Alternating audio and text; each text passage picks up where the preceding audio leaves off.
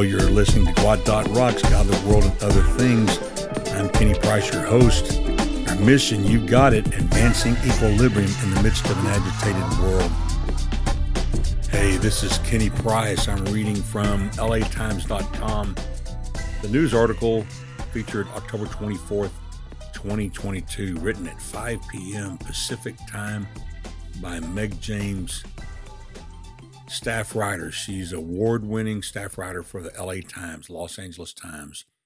She writes Warner Brothers Discovery reports that it will incur up to $1.5 billion in costs to shrink the company, canceling programming and providing severance packages to laid off workers, among other expenses. In a Securities and Exchange Commission filing Monday, the company warned that the quote estimated cash expenditures from the organization restructuring. And boy, let's say we use that term loosely here, folks, when you hear what's getting ready to happen. Facility consolidation activities and other contract termination costs will be in the range of approximately 1 billion to $1.5 billion. End quote. The cost will be spread over more than two fiscal years the regulatory filing also noted that the company was planning hefty write downs, potentially more than $4 billion in pre tax charges through 2024, including more than $2 billion related to charges for cutting back development and abandoning TV shows and movies. Executives, and I use that term loosely here, she writes executives, including CEO David Zaslav, Z A S L A V, have long signaled that they will pursue an aggressive cost savings effort to achieve previously announced financial goals. And let me just say in commentary that, my friend, if this is cost saving efforts to achieve previously announced financial goals, it really makes you wonder. Zaslav, as part of Discovery's consolidation of Warner Media, has promised Wall Street that he and his lieutenants will find $3 billion in annual cost savings after the merger. So that's the new term for loss and bleeding, and slash and burn is $3 billion in annual cost savings after the merger. She goes on to say telecommunications giant AT&T decided to make a hasty exit from Hollywood, turning over its entertainment portfolio including HBO, the Warner Brothers Film and TV studio, CNN, TBS, and Turner Classic Movies, among other properties, to Discovery in April. And so again, it begs the question: What does AT and T know? Well, first of all, as you follow the ratings, CNN is basically a non-existent news media outlet. They have about a fraction of the listeners as Joe Rogan or uh, Russell Brand. Uh, so you ask, how does this happen? Since then, the smaller Discovery has been struggling to swallow the larger company during an inopportune time as Wall Street has been treating streaming companies more skeptically. You wonder why. The renamed Warner Brothers Discovery has been grappling with a depressed stock price. The transaction which saw AT&T and Discovery shareholders receive Warner Media Discovery stock, which what does that mean? Saddled Warner Brothers Discovery with more than $50 billion in debt. Let that sink in. Congratulations, you are now the proud holder of Warner Media Discovery stock. Oh, by the way, it comes with a $50 billion in debt price tag. Much of the debt was left over from AT&T's takeover of the former Time Warner Inc. in 2018. As a result of this slash and burn fiasco, now this is my writing, Meg James details multiple rounds of layoffs the cancellation of movies and TV shows, including dumping the $90 million film Batgirl.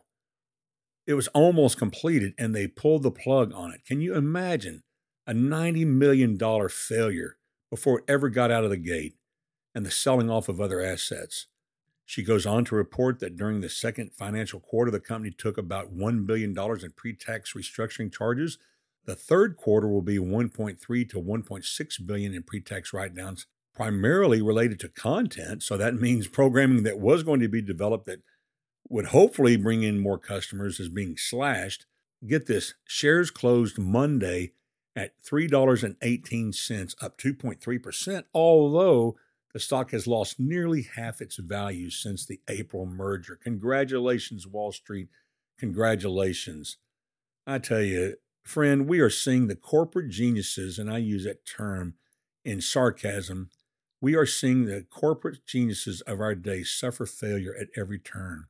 We as a nation have vast petroleum holdings enough to last hundreds of years into the future at the present consumption, yet we hear the ludicrous news release that we have just a couple of weeks of diesel fuel reserves left. So the prices of diesel fuel have skyrocketed as a result of this. My friend, listen to me. This stuff can't get any more ridiculous and outlandish. Never, never in my 63 years of life on this earth, and the only reason why I mention my age is to help you understand that I have a historical context from which I speak, have I ever seen such an outpouring of impoverishment and impotence to get the basic functions and services of our nation accomplished. The supposed gurus of finance and business take our major corporations down huge sinkholes of collapse and disaster and yet just keep on ticking. Though they may eventually be ousted from their present positions, they always seem to land on some other sinking ship and destroy its viability as well. My friend, if you have your thinking cap on, you have to see the hand of Almighty God in all of this. It is too global, it is too collaborative, it is too orchestrated, it is too much like a Marvel comic book movie to be anything other than Almighty God mocking the geniuses of our day. God in all of heaven is laughing. Dear friend, do you understand that? The Bible makes it clear that He mocks these people, He's laughing at them in the courts of heaven. Does this make the suffering any less real and potent at the street level? Of course not. The end result of all this and these marauders' actions is poverty and life collapse for a lot of workers and families. My heart breaks for all the kids of our nation who are being severely damaged through all of this. My friend, I ask as a secondary question what about the pastors of our nation? How come they are not rising up in mass and shouting and screaming on behalf of the needs and the hurt and the damages being done to the kids of our nation?